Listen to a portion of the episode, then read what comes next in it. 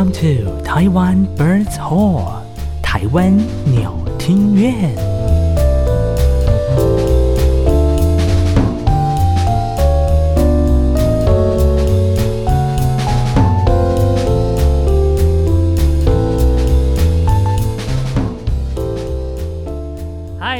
好，欢迎锁定在每个礼拜三晚上七点准时跟您上线的台湾鸟听院。这是一个在台湾 Podcast 界呢，我们试图要在艺文界的 Podcast 当中杀出一条血路的台湾鸟听院的这个节目。我们就是带您窥探音乐界的鸟事。我是主持人艾萨克，我是主持人汤马士。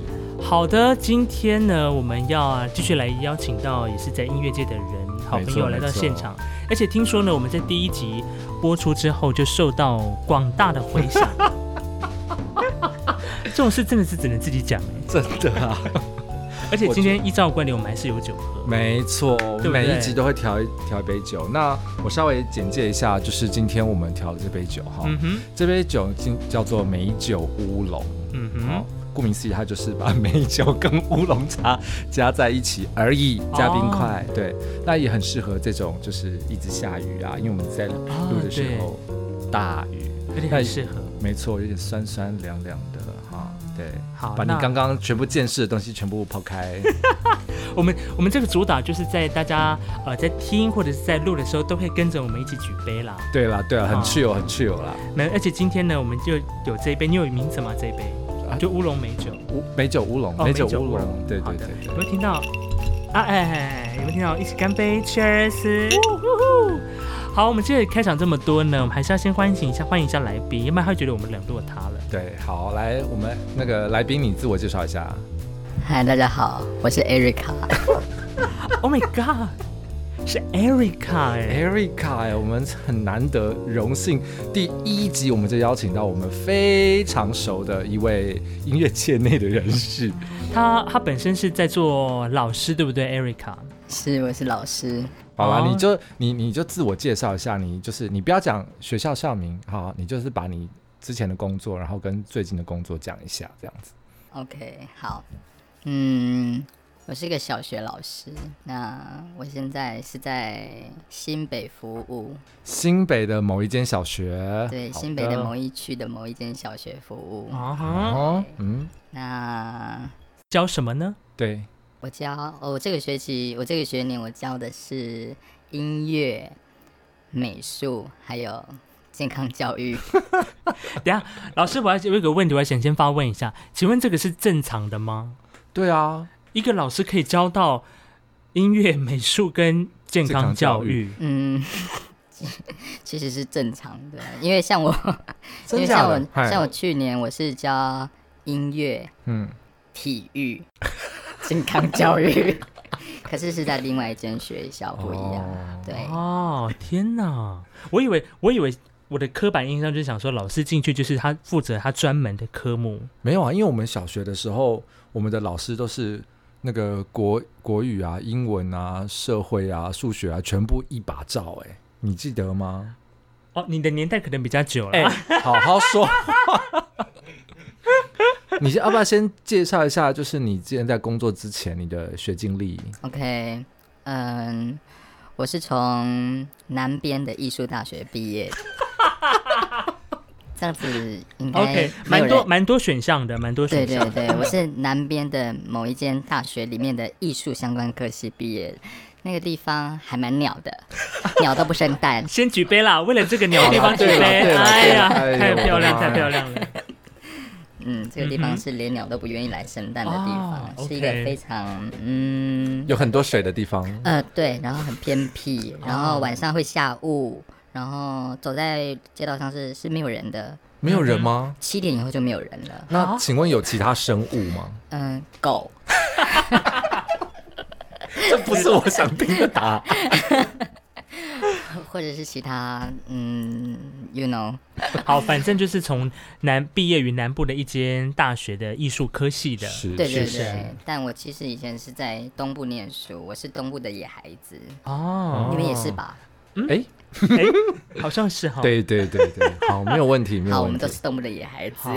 所以那个时候你念，我们先聊他的音乐哈，因为毕竟我们是音乐的，跟音乐艺术相关的一个 podcast 好，先来。那在还没有想要当老师之前，你念那时候念音乐系，原本是想要干嘛？呃，哎，我这样讲了，其实就露馅了。我就是你们大家就知道我是念，大家就知道我是念哪个学校。那没关系，又没有讲名字。对啊，我们没有帮他打广告，而且最我们没有收他钱，我们办没没没办法帮他招生。OK，好，其实嗯，我是念艺术相关产业的科系，嗯、那音乐只是其中一个一个环节而已。那嗯，主要的学习的目标都是在进行艺术活动的策划、策展，甚至是跟公部门做合作这样子。哇，所以在大学时期的时候，都还是有在接触办展。那怎么办个展就办办办办办，怎么办到后来变成国小老师？哦，其实其实我变成老师，并不是我一开始的志愿，是被别人蛊惑。嗯，对，我可能被捡尸之类的。好好好，之后之后聊这个主题之后聊 之后聊。对，就是因为当时我在某县市的教育单位工作，嗯嗯，对，它是一个教育行政单位，然后里头的长官觉得我好像在这个部分做的还不错，然后本身是学艺术的，那艺术特别是音乐这个部分。的人才比较少一点，所以他就蛮鼓励我去进修。嗯哼，对。不过进修的当时其实只是纯粹要学习教育行政的相关事务，并没有真的想要当老师。教育行政就是要当校长的意思，是不是？嗯，对。啊哈！哎呀哎呀，我们有眼不识泰山。好，你继续继续。对，然后就进修的过程中，那你要想，如果你真的想要在学校里面当那个头头的话，你还是必须要有一些相关的教育学程或者是相关的学分背景等等之类的。所以我就同时就修了教育学分，然后修完了也考到了教师证。那就一直都待在教育的现场里面。OK OK，哎、欸，我想请教一下我们 Erica 老师啊，你如果不当老师啊，你其实想要做什么？其实我当时在考大学的时候，我本来是打算放弃音乐这件事情。怎么会？因为因为我。在高中的时候实在太贪玩了，所以 所以很喜欢跑到运动场去跟人家运动这样子。这个我倒是可以作证。是好，哎、欸，好，没事，来继续。对，所以我那个时候本来在考大学是想要放弃，那去改考体育相关科系。对，我本来是想要去做个，也不会说想要当体育老师啊，但是就想要朝体育这方面去。去去走这样子哦，对。但是从你外表上看，就是一个很明显就是一个被体育耽误的音乐老师，是被 是被音乐耽误的体育。对，我讲错，是被音乐耽误的体育老师。他今天来啊，一就是整个打扮就是好像刚打完排球一样，或者是刚教完体育课过来。对对对。哦，我刚是去游泳，没错。哦，你看，你看，果然。对，好哦。那如果啊，呃，我们现在假装是一个教育的现场啊，齁，那你觉得你在就是教小朋友，如果遇到一些小朋友比较抓狂、比较难以控制的状态下，在音乐课跟体育课上面，你会有什么不同的做法吗？嗯，其实我的做法是一样的。你们要听我的真实心声吗？来来来来来来，我们就是要听这种教育现场的鸟事。来，请说。就是我希望我手上有一把刀，我希望那把刀可以嗯很精准的射在孩子的头上，然后大喷血。好，这是我的真实心声。但是这种事情终究是没有发生，因为。我应该会，我应该会先死。对，对，那其实好啦，正经一点，就是 就是，如果如果在不管是体育或者什么科目上遇到那种会让人抓狂的学生，嗯嗯，老师只能很认真的发挥他的耐心。哎、欸，可是以前啊，像我们在念书的时候，老师都会拿爱的小手啊出来打啊，然后有威严啊。现在老师可以吗？现在老师，如果你想打，你就只能偷捏他。你，你说实话，你是很常偷捏学生。嗯、呃，我只会偷拉他的头发，特别是女生。OK，没有啦。其实现在是提倡一个零体罚的教育观念啊。那当然，其实如果真的想打，好像真的也打不下手，因为你可能会先被家长啊，或者是其他学校的行政老师关心。嗯哦，对，那个关心可能是有点太极端的关心，他可能找一些议员呐、市民代表啊，或者是一些有头有脸的政治人物来找你关心你。现在的那个家长跟小孩都这么的有手腕，是不是？嗯，家长啦，尤其是我现在刚啊，不是刚啦，就是我现在在新北这个都会区任职之后。任教之后，然后我渐渐的发现，其实这边的家长真的是蛮多这种手腕的，就是他们会想办法牵关系，怎么牵就一定会牵到一个政治人物。哦，也是也是。天哪，我我都我都没有关系可以攀呢，他们怎么那么多关系？人际六度理论啊，随便弄一个都会有。不过以前我在乡下教野孩子的时候呢，就是哎，你你这个小白痴啊，哎，小叮咛。哎、欸，这样子，就是你想要骂他白痴，又不能真的骂白痴，你还要装可爱一点，说嗯，你们真是小白痴。这个听起来就不是在骂人。你想要骂他呆啊、蠢啊之类的，你就说你是傻瓜吗？我都没有看过这种傻瓜哎、欸，这个之类的，这个杀伤力突然本来想要从一百趴，然后变成五趴。对，因为小孩小孩子真的很容易走心也很受不了哎、对，有的时候小孩子就会哭闹啊，啊，你又。不能真的去打骂他，而且他的情绪已经失控，你不可能比他更失控。因为如果你比他更失控的话，你可能基本上就是被他情绪带走了。那你不能被他带走啊。对啊，你还是要把那个现场 hold 住啊，维持那个理性、那个理智，然后想办法让孩子在短时间内情绪稳定下来，想办法偷捏他。嗯，好，我没说。怎么样？我们现在变成一个教育的教育性质的节目了，是不是？我们就不是，不是说要请那个国校老师来聊这些，是没错啦。但是我我自己刚刚旁听一个一个感想的是，是我觉得现在的老师真的是不好当，当就是你要你要呃，除了在身处在这个都会区的学校，你要先跟。在这间学校的，不不管是主任啊、校长，先打好关系之外，嗯嗯、你还要学会跟如何跟家长相处，对，然后还要再就是面对那些学生，对。而且我必须说，请问一下，在你现在所任职这间学校，音乐老师有几位啊？我们学校的音乐老师基本上算两位啦。对，一位是我，然后两位基本上两位是什么意思？呃，因为另外一位老师他现在是分担了学校的行政职，所以他只有教某一个年段的音乐课，然后有音乐课的其他三个年段，那都是由我来教。有教音乐课的年段从三年级到六年级，那那个老师只负责三年级，那四五六全部归我管。哦，天哪，这个会不会太压榨了？我觉得蛮压榨的。你这样，你平均啊，一个礼拜你有几节音乐课？呃，音乐课，因为我们学校其实算是中小型的学校，它没有很多。那音乐课的部分，如果加上今年毕业的毕业班的话，那我的音乐课班级数有，我算一下哈，四加四加三，这样就是十一。啊，我有十一堂音乐课，可是因为还有其他的课，所以我一个一个礼拜有十九节课。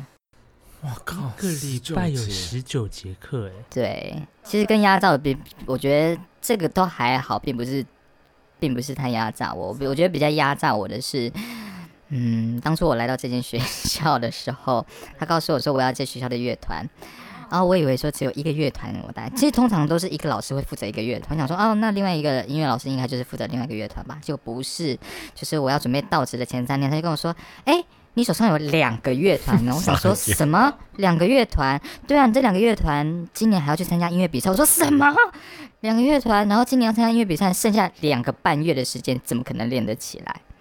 对，这个是我还没有到职之前，然后遇到的一些蛮让人傻眼的。他们就觉得音乐系毕业的万能啊。对啊，什么团都可以带，是不是？对啊，比如说 舞龙舞狮团，或是杂耍记忆团。我教声乐的，你要去教打击啊，这样子。我一本主修声乐，哎，你打击这个小鼓，帮我看一下好不好？这样。对对，你他是在你还没到职前才跟你说，哎。对，因为我在。报报考的时候，他就说：“哎、欸，你有一个团要带。”我想说：“好，那一个 OK。”然后到之前三天告诉我说：“哎、欸，你有两个。”我想：“啊，天哪，两个！”这样你可以抱怨吗？我可以抱怨啊，我可以在我的好朋友群组里面抱怨，或者在我们 podcast 里面抱怨。也是，也是，也是。来干杯，来干杯！讲的这个有点久了，我们还是要喝一下。我们先来介绍一下这个我们的汤马士。对，我们这支酒，我们再跟大家介绍一下，叫做啊美酒乌龙。嗯哼，嗯哼。哎，那个我们的 Erica 老师，你讲一下我们美酒乌龙，你觉得怎么样？我本身是蛮喜欢。甜味的酒啦，所以这个还蛮 OK 的，我还蛮喜欢的，不会太酸，反正甜味很够。然后应该是乌龙茶吗？嗯、对，乌龙茶刚好综合了一它比较重的酒气，所以我觉得还蛮温顺的。嗯，很好，很好，好会讲啊，这个来宾果然是教小学的。你也知道，老师就是很会做做样子啊，再加上。在家长面前就是哇，那小孩子真是讲好棒哦，今天真学的好棒。转头过去就跟小朋友说：“你今天这唱超烂的，你到底在唱什么东西？” 真的，真的。哎、欸，我想请教哦，因为我有听过其他的朋友就是觉得说，其实教学现场最累人的不是面对小朋友，而是面对你的大人同事。请问你有没有一些小小的东西可以跟我们分享？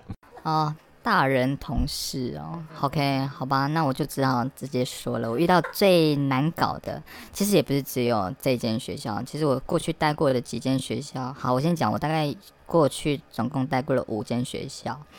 对，那五间学校真的最难搞的，真的都是那个大人，就是我们学校的校长。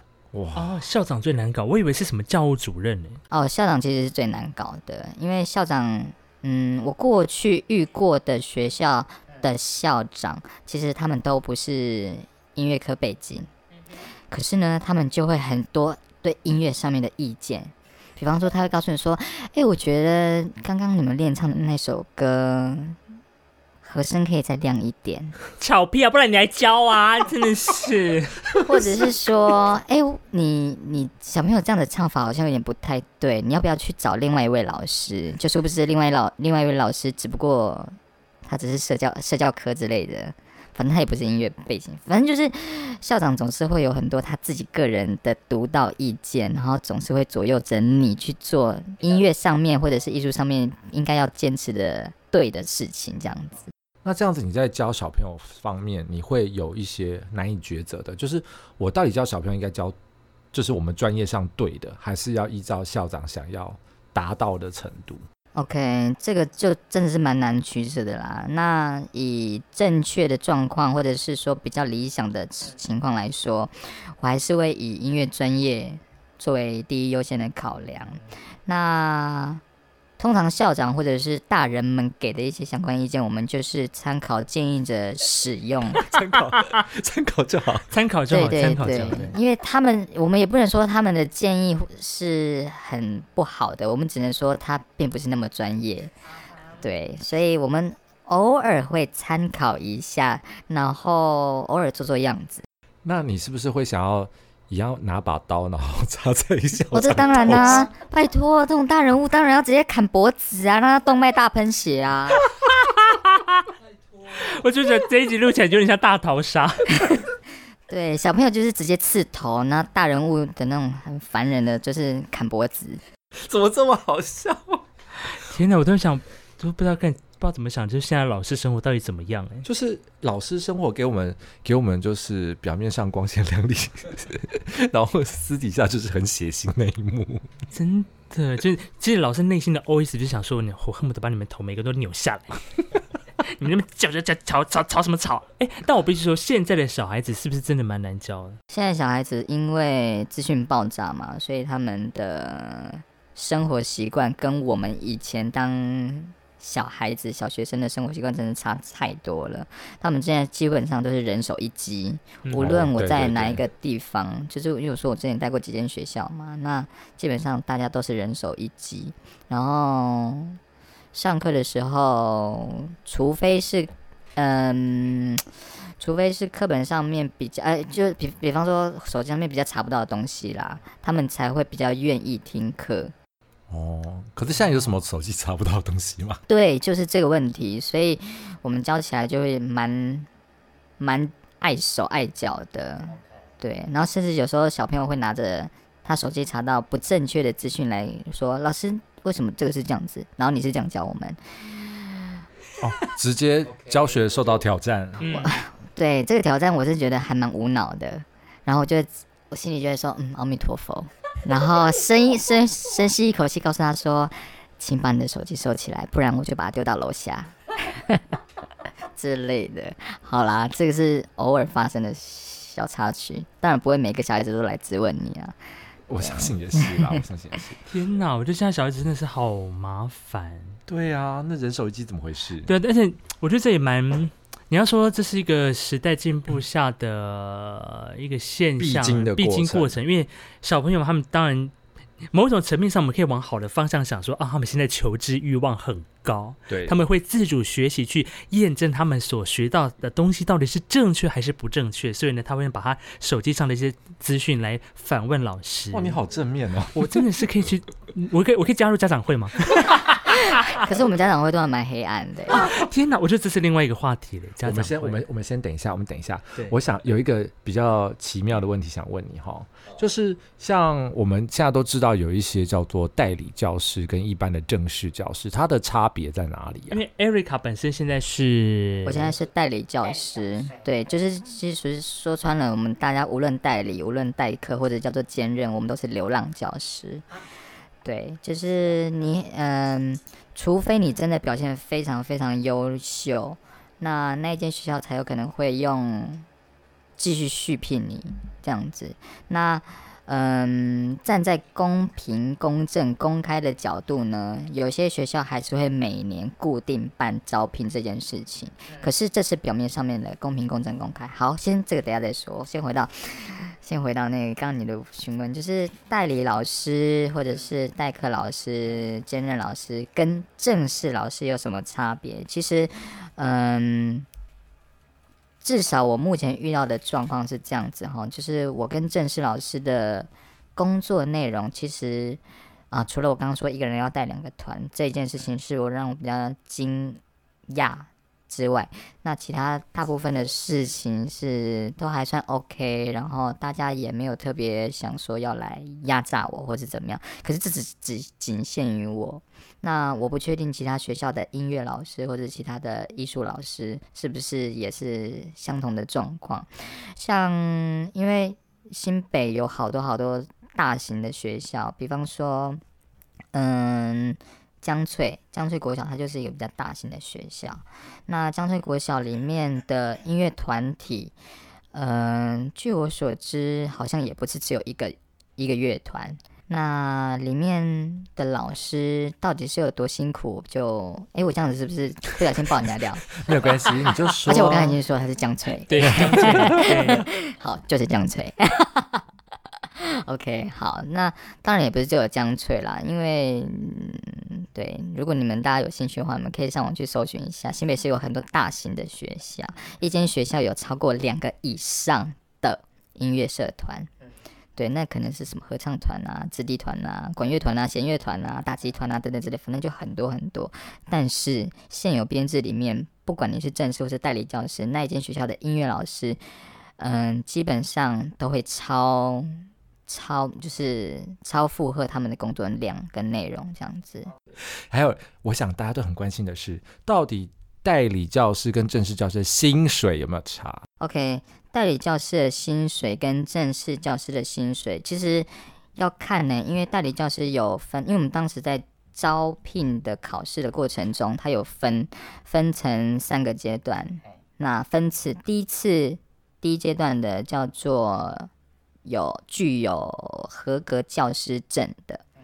那第二阶段的就是你没有合格教师证，但是你已经修完也修满了，拿到证书，那个教育学分证书，这是第二阶段。那第三阶段呢，就是你无论是哪一个大学毕业的。就是你只要有大学学历都可以，可是你就是不具备有教育学分的资格，或者是你没有合格教师证，这是分三个阶段。那这三个阶段的起薪又不一样，因为有些的那个呃具有合格教师证的老师。他可能不是只有学士，他甚至可能是博士，所以他的起薪就会跟学士的等级或者是硕士的等级又不一样。所以真的要说，嗯、代理教师跟正式教师的薪水差别在哪里？其实都是要先看他的学历跟资格。对，甚至我我是有听说啦，就是有博士的代理教师，他的薪资比正式大学毕业的老师薪资来得高。对，可是呢，很有趣的一点就是，代理教师的薪水不会增加，他每年就是固定那个呃那个对那个月薪，可是正式老师的薪水会逐年随着你的年资增长。好。那我们现在聊一下，就是你觉得像台湾这样子正式教师跟代理教师的体制上，你自己经历了这么多，你刚刚说你经历了五个学校嘛，对不对？嗯。你觉得就你的角度而言，有没有什么地方是可以改进的？对你会比较好，或是对整体台湾的教育会比较好？其实，因为最近真的在吵一件事情，就是在特别是对于代理教师的薪资这件事情，吵得还蛮凶的。而且，其实这每一年都会发生，特别是在接近寒暑这个时候，因为代理很多很多很多的县市，在呃代理教师到了要准备放暑假的时候，他的聘期就结束了，所以很多县市的代理教师其实是暑假两个月是没有资薪的。对，那也就是说，他们这两个月完全是没有收入的状态，然后他们可能还要不断的去寻找下一间学校，或者是说，诶，他获得这间学校续聘的资格，可是这间学校一样没有给他支寒暑，呃，暑假这两个月的薪水，这两个月他可能就是有点像是白做工。然后等着在八月底九月初的时候，他又回到那间学校去去继续任职这样子。对，主要我觉得，嗯、要说工作内容倒还好，主要我觉得需要被改变的体制上面最直接的问题就是薪资这件事情。对，不然你看，就是我说的嘛，我们就是属于流浪教师这样子比较，嗯，比较。下阶的，因为甚至我有听过人家说，哎呦，你们代理老师的资格在学校里面甚至比学校的工友还要低，因为工友都是正式的，可是代理老师不是正式的。会说出这种话也很歧视，哎、哦，天哪！虽然工友的薪水比我们代理老师的薪水低，但是他们是正式的，对，人家就会用有色眼光来看你这个代理老师。正式这两个字就打死你。对，对啊，对。他们有些可能起薪就是两三万而已，可是我们我们带老师有些可能硕博士的那四四五万，但是还是被瞧不起。那家长会不会用这种方式来？会，家长会用这种方式来选老师，因为因为有些家长知道说，哎呀，嗯、呃，我这个年段就是，比方说他的小朋友可能要进到某一个年段去就读，可是这个年段学校又刚好安排了几位代理教师安插在。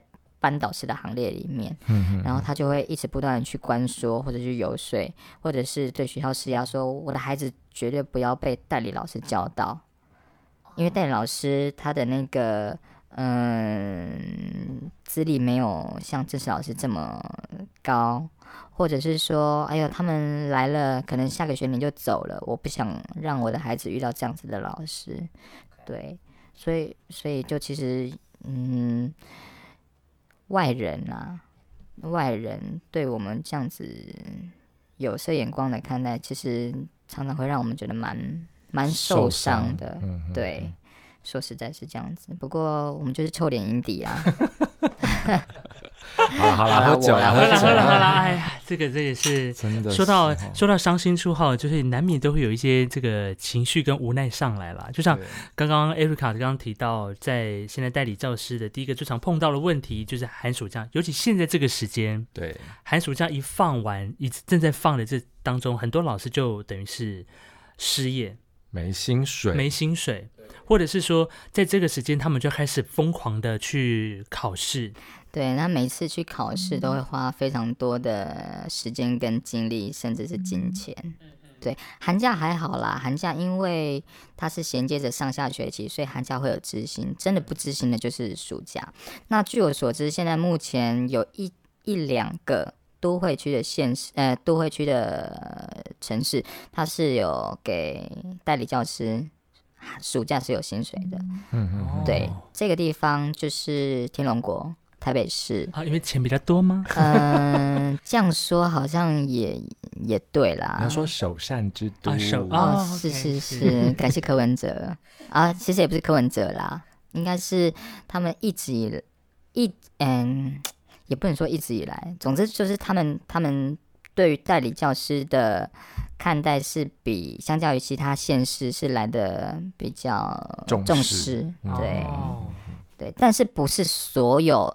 代理台北市的代理教师都是寒暑执行，哦，还是要看学校是吗？对，还是要看，有的时候看学校，或者是他在学校里面的职务，他的他所承接的相关的工作等等之类的。哦，所以并不是说呃，在台北市的代理教师都会有这样的待遇，也不完全是这样子，只是相较比较好一点。那在其他县市也会有差吗？呃，很少。据我知道的，就是。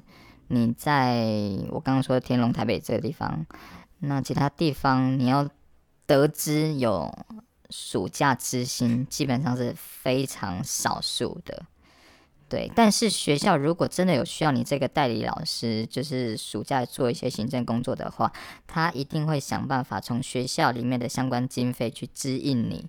哦，比如什么专案啦，或者对对对，或者希望你留下来啦。对，像我就有遇过，像我之前在另外一间学校代理过，那间学校的某一位行政的组长，他基本上就是万年代理啊，对，他就是一直都在做行政工作，那他也做得很爽，哦哦，超过十年了，他超过十年都是那个位置，所以呢，怎么样都干不掉他。可是他没有年资，对不对？嗯，他不会，他不会成长，不会有薪水，他薪水不会成长，薪资不会成长。对，有些有些地方的年资是带得走的，所谓带得走，就是指说你从代理，搞不好你在明年考上了正式老师，这年资是可以带过去的。哦，对，可是有些县市是带不走的，因为你因为你的聘级的关系，实际上并没有真正被聘满一年，所以是不能带走的。好，哎，我觉得这也是一个法律的灰色地带。这样怎么会这样？这样我觉得听下来的确是很不公平啊，对，尤其是对代理老师，北北东西在教学现场在教学生，啊、那只是因为一个代理跟一个正式这两个字的差别就有这么大的待遇。对啊，那这样子哪会有还有更多的就更多的欣喜想要去当老师啊？对啊，嗯，而且现在加上老师就又这么难考，对，是对不对？老师非常不容易考。我我有认识了几个朋友啦，他都是考了大概有至少五六年了，因为他的录取率实在是太低了。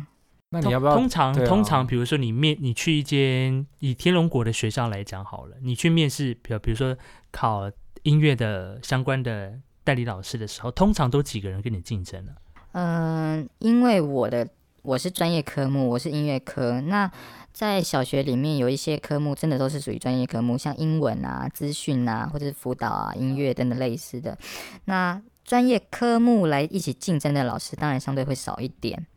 对，那如果你是去考那种正式真，嗯，就是正式老师的真试啊，那当然也是会比较少一点啊。那那个录取率可能，如果是正式的，大概勉勉强，像我今年有去参加台北市的，只是只是没有。没有没有没有进到复试，那个录取率就是百分之二十。但是如果你考的是一般科、普通科的，就是像你们刚刚说的，诶，这个老师可能要包。包办了你一个班的国语啊、数学啊这种叫做普通科、一般科，那他们的录取率更低，百分之五以下。哦，天哪！因为更多人去考嘛，对不对？对他们，像台北市，他们今年好像收好像一百个左右吧。我其实并没有很确切那个数字啦，但是就几千个人去考，几千个只要收一百个以内，天哪！你是将近十分之一吗？我的妈呀，这这这怎么考得上啊？很难考哎，而且再加上可能中间还不乏一些内定啊。对啊，如果有内定，我靠，那更难说。最近不是叫代代理老师，最近不是闹出一个新闻吗？是哪个县？是宜兰吗？我忘记了，你要不要说一下？就是从缺哦，从缺吗？你就说他故意用从缺，然后实际上然后带了另外就是要他们原本的代理老师继续。对，其实这种从缺的事情。嗯，我也有遇过，对，那为什么会重捐呢？或许是因为他们合作的很愉快，然后很希望这个老师能够继续续任，只是。在招考的阶段上面，或许那个老师他只是第二阶段的招考，或者是再晚一点第三阶段以后的招考。但是如果在第一阶段有人来来报名了，或者是在比他更早前一个阶段有人来报名，学校为了要保全那一位已经合作已久的老师，他就会把前面几个阶段新来的人直接砍掉。哦，oh. 对，所以我刚刚说这种是就是表面上面的公平、公正、公开，但实际上他们就是内定要用那个人，所以上面来多少个人来考，全部都会被砍掉。嗯，也是。如果意思就是说，如果这个老师教的很好，想要被想要跟他们合作长久一点，可是他没有教师证，那他可能就一定要第二、第三阶段再来考。对，对，这种事情是常常发生，而且台北市。台北市很常有这样子，很，很常有这样的状况吗？哦，我刚刚才称赞台北市，现在又又又打脸台北市，没关系，没关系，就是要这样，就是要这样。因为我刚刚看到很多这种较真日常，其实很多社论或者是很多朋友在网上发文，都会说几百个人来考试，但是重缺的这样的情况，其实是很常会发生的。哦，不会到几百个人然后重缺啊，那个这真的太明显了。对哦，对你可能呃十个吧，十个左右，哎，重缺。这样大家就会觉得，嗯，怎么一回事？难道我们都 考得这么差吗？Uh. 对，好了，我自己也曾经遇过重缺的情形，可是重缺的情形其实，嗯，就我的归纳跟分析，重缺其实重缺其实有可能的状况是一，呃，或许是我自己没有考好。好，这个是这个是我们要先自省，对对对对对，对。好，那在第二个可能的状况就是像刚刚说的内定。哦，这么快就到内定了，是不是？内定内定其实蛮蛮恶劣恶质的，在招考的这件事情上面，而且很容易发生。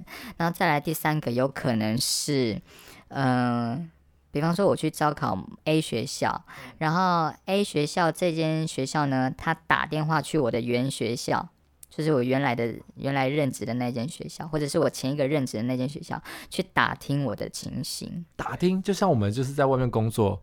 我走我要去面试公司，然后打电话回去我前一个公司，对，询问你当时在那间学校的工作状况，或者是你的教学的现象等等之类的。然后有有可能原本那间学校会想要继续用你，那他就会跟那个 A 学校说：“拜托你不要录取他，所以你给他重缺。”又或者是说，嗯。拜托，这个人不要用 重缺，两种情况，哦、对，不同重缺的意义概念啦。对，所以重缺其实有蛮多种可能的，哦、当然我都会归咎是好我没考好。不然呢？那个台阶搬的也是蛮轻松的，对，还是要自我安慰一下啦。对啦，也是啦。哇，今天呢，我们请到这个目前在还是代理老师身份的 Erica 老师，哈，本身呢现在虽然是这个主修音乐背景了，不过他还是要身兼，嗯、包括要教健康教育嘛，对，还要教体育啊，偶尔要带一下体育，对啊，哇，这是十八般武艺的一个代课老师了，哈。是啊，哎，那。你如果是音乐的话，其实音乐如果是你原本的专业，你比较不用什么备课。那请问你体育课跟健康教育课你怎么备课？哦，那个就是一定得要去，像因为我当时在修教育学分的时候，为什么他会分配给我体育课要上？因为你长得很 像体育老师。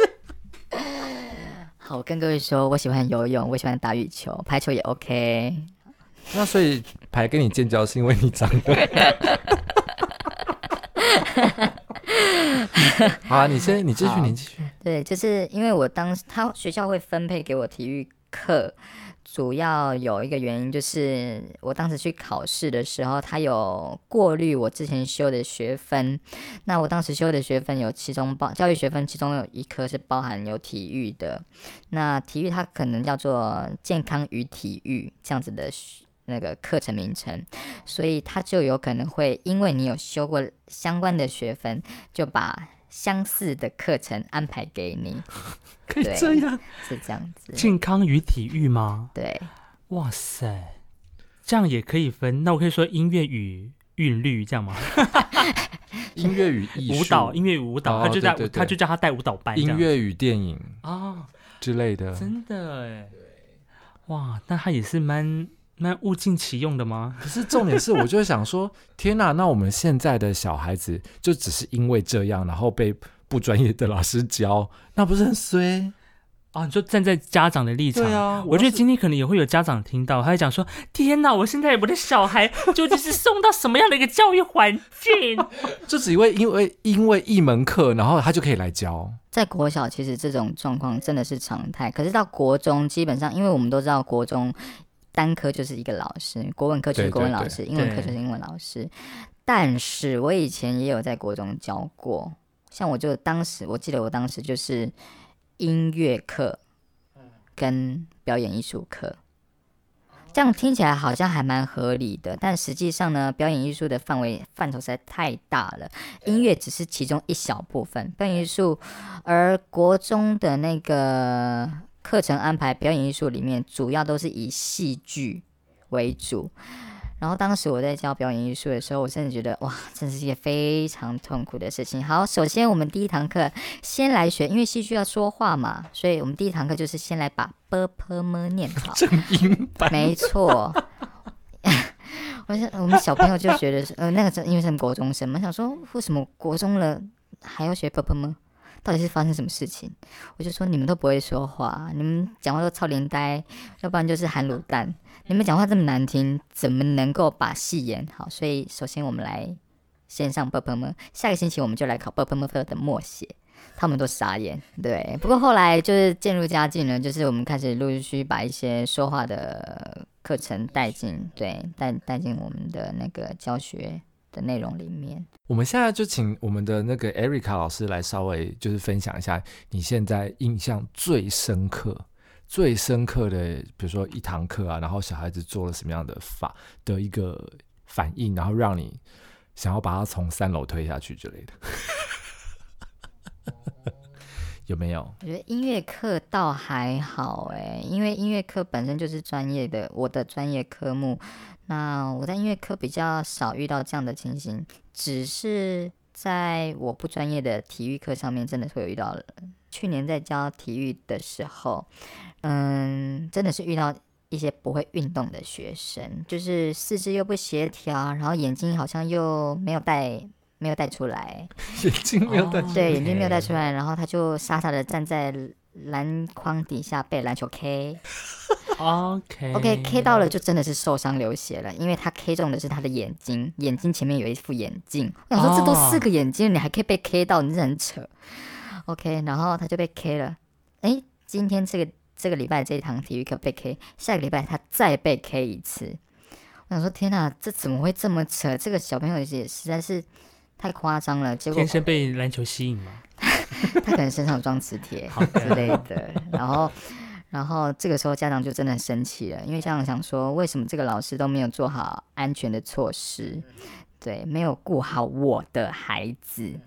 啊，殊不知在放行孩子去运动之前，都一定要下达安全指令，对，那是只是这个孩子可能当时并没有非常认真的在在听讲，所以他连续两周对。然后他的家长从此就说：“以后这个老师的体育课拒上。”我想说：“OK，不要上就不要上啊，不然你就带着小朋友戴着安全帽来上课吧。”这是我觉得还蛮荒谬的事情。而且那个小朋友，你猜他几年级？六年级。就是六年级。我靠，六年级还不会看球？对，他躲不掉，我不知道为什么。他是刚好在篮筐下面休息吗？没有没有，他是在。打球，对，我想说这个六年级真的很扯，但是就就这么样吧。然后家长还生气跑到学校来找行政的老师来理论一番，说奇怪为什么这个这个老师会让我的孩子连续两周都受伤？殊不知还是要学会保护自己了。什么烂结论？就是怎么讲啊？你受伤。当然还是要维护，就是在上课之前啊，比如说那些什么基本的暖身啊，还是要有啦，或者是对啊。可是就像我们当兵啊，他就是你要放假之前都给你就是营前教育，叫你不要酒驾，不要就是怎么样，对不对？不要嫖妓，不要干嘛，还是一堆人出去啊。自我意识的关系了。好了，反正呢，今天请的这个 Erica 老师呢，Erica。Erica 老 Erica 老师聊了非常的多，从他如何学音乐，然后如何转换角这个叫什么？角色。角色，跑到老师老师这个领域之后呢，又转换非常多不同的科目，对，然后碰到了很多光怪陆离，就是跟光呃碰到很多不同的人事物啦，那这些都是他在像。教几年了？嗯，我教六年了。六短才短短六年就碰到这么多事情，天哪！一样米 一样米养百样人 哎，真的真的怎么会支撑那么久啊？还是他们都是看在年资的份上？没有了，当然他们还是有很认真教书啦。对啦，对，因为我之前也访问过很多拿到师铎奖的一些非常优秀的老师，是他们有时候听到他们的故事之后，我真的觉得他们。他们付出的那一份价值，已经超越他教育部给他的那份薪水了。没错，没错，真的。我们在此还是要就是感谢我们天下所有的老师。是，虽然今天不是教师节。哦、对，我我我跟你说，我们教师节都不放假。哎，对，教师节我也是，也是前几年才知道，因为那时候我去我要回大学、嗯、找大学老师，那时候我想说，哎，那老师你们教室那天就放假，我们就约出来吃饭。是，No。他们没有放假，而且劳工节他们没有放。那老师要算什么？呃，正式老师的话，因为他们在保险的部分，他们属于公保。可是代理教师呢，因为他不是正式，所以代理的是劳保。所以照理来说，应该是保劳保的人在劳动节五月一号，应该是应该要放假，可是没有。哇，对。这国家怎么了？好啦，就就是我们也就是睁一只眼闭一只眼呢、啊，就是有时候吃了这种闷亏，我们就也是概括承受。天哪，我们我们在一起是不是要邀请那个全国教师联合工会的理事长来聊？来聊？你是说你是说那个常常不知道自己在讲什么话那个吗？李先生吗？就是你知道，你看吧，这整个教育体制上还是有很多荒谬的地方啊。对啊，教育体制那么多荒谬的地方，就那李先生还在。就是只是关 关注他的政治，嗯哼，很奇怪哎，是不是？所以我们可以把这一集的那个 podcast 连结寄给他们，让他听听我们在在这个底层的代理教师的心声。那你会帮我变身吧？一定要啊！我们整集啊.你都讲那么明显了，好啦，当然还是要变声一下了。我们要保护当事人，保护当事人。没错。好的，那在这个今天这一集的我们的台湾。鸟听院呢，邀请到的是在新北任职的代理教师，目前主要还是在上音乐课，但偶不时会有一些健康与体育的 课程啦。哈。那我知道现在 Erica 老师现在还在持续的，因为刚好也在暑假这个时间，也在看看有没有机会到不同的学校来考试嘛，对不对？对，那如果说假设哦，假设今天有一个情况，突然我那考的那些学校都没有上的话。怎么办？哎，对耶，如果我完全都没有上，我前一个学校也没有要用我，怎么办？去卖保险？就是这这我这这问题实在是真的没有遇过哎，因为不过不过可能如果真的都没有上的话，我有听过的案例就是他可能先跑到补习班当安亲班呃，就补习班的那种班主任啊，或者是安亲班当老师啊，对，通常嗯。呃他们会愿意用啦，就是补习班跟安亲班，他们会愿意用这样子的老师，因为首先他们就是有在教育现场待过，又或者是说他可能是有教育学分、教育教师证这样的专业资格，对，所以他们会愿意用。我真的是有遇到这样的状况，可是如果说我的话，我不知道哎、我我没有想过这个这个情形，因为目前没有遇到。意思就是他。资质很好，对，怎么考怎么上，对，一直有学校找他。哦，前面那个学校也要用他，他就是他就是那个被从缺，对，别人会被因为他被从缺的那个人。就讲话，讲过来到一遍是这个结论啊，真相大白了，干杯，干杯！好的，在今天的我们这个台湾鸟听院的 podcast 节目呢，今天是我们的我们正式的第一集。对，那如果说我们的好朋友们，你想要找到我们的话呢，其实我们接下来除了在 Sound On 的平台声浪哦，S O U N D O N 这个平台呢，你搜寻台湾鸟听院，没错是。鸟那个 birds 那个鸟好吗？好、哦，但这个你不要再来问说为什么你们是发音不标准吗？是国家两厅院还是鸟厅院？我们就是鸟厅院鸟，OK？你打台湾鸟厅院就找得到我们。对，那之后呢，你也可以在 Apple Podcast 或者在其他的平台上都会找到我们哦。哦，我们要上 Apple Podcast，是毕竟我们这么优质的频道，也是、哦、我们这么诉求真相的频道，我们还是要让大家知道吧，对不对？下次我们要挂个红布条，如果我们真的有影像出来的话，我们后面都要挂红布条。对。好的，我是艾萨克。好，我是汤马士。我们的来宾是 Erica。好的，感谢您今天的分享喽。好啦，那我们下集再见喽，拜拜，拜拜。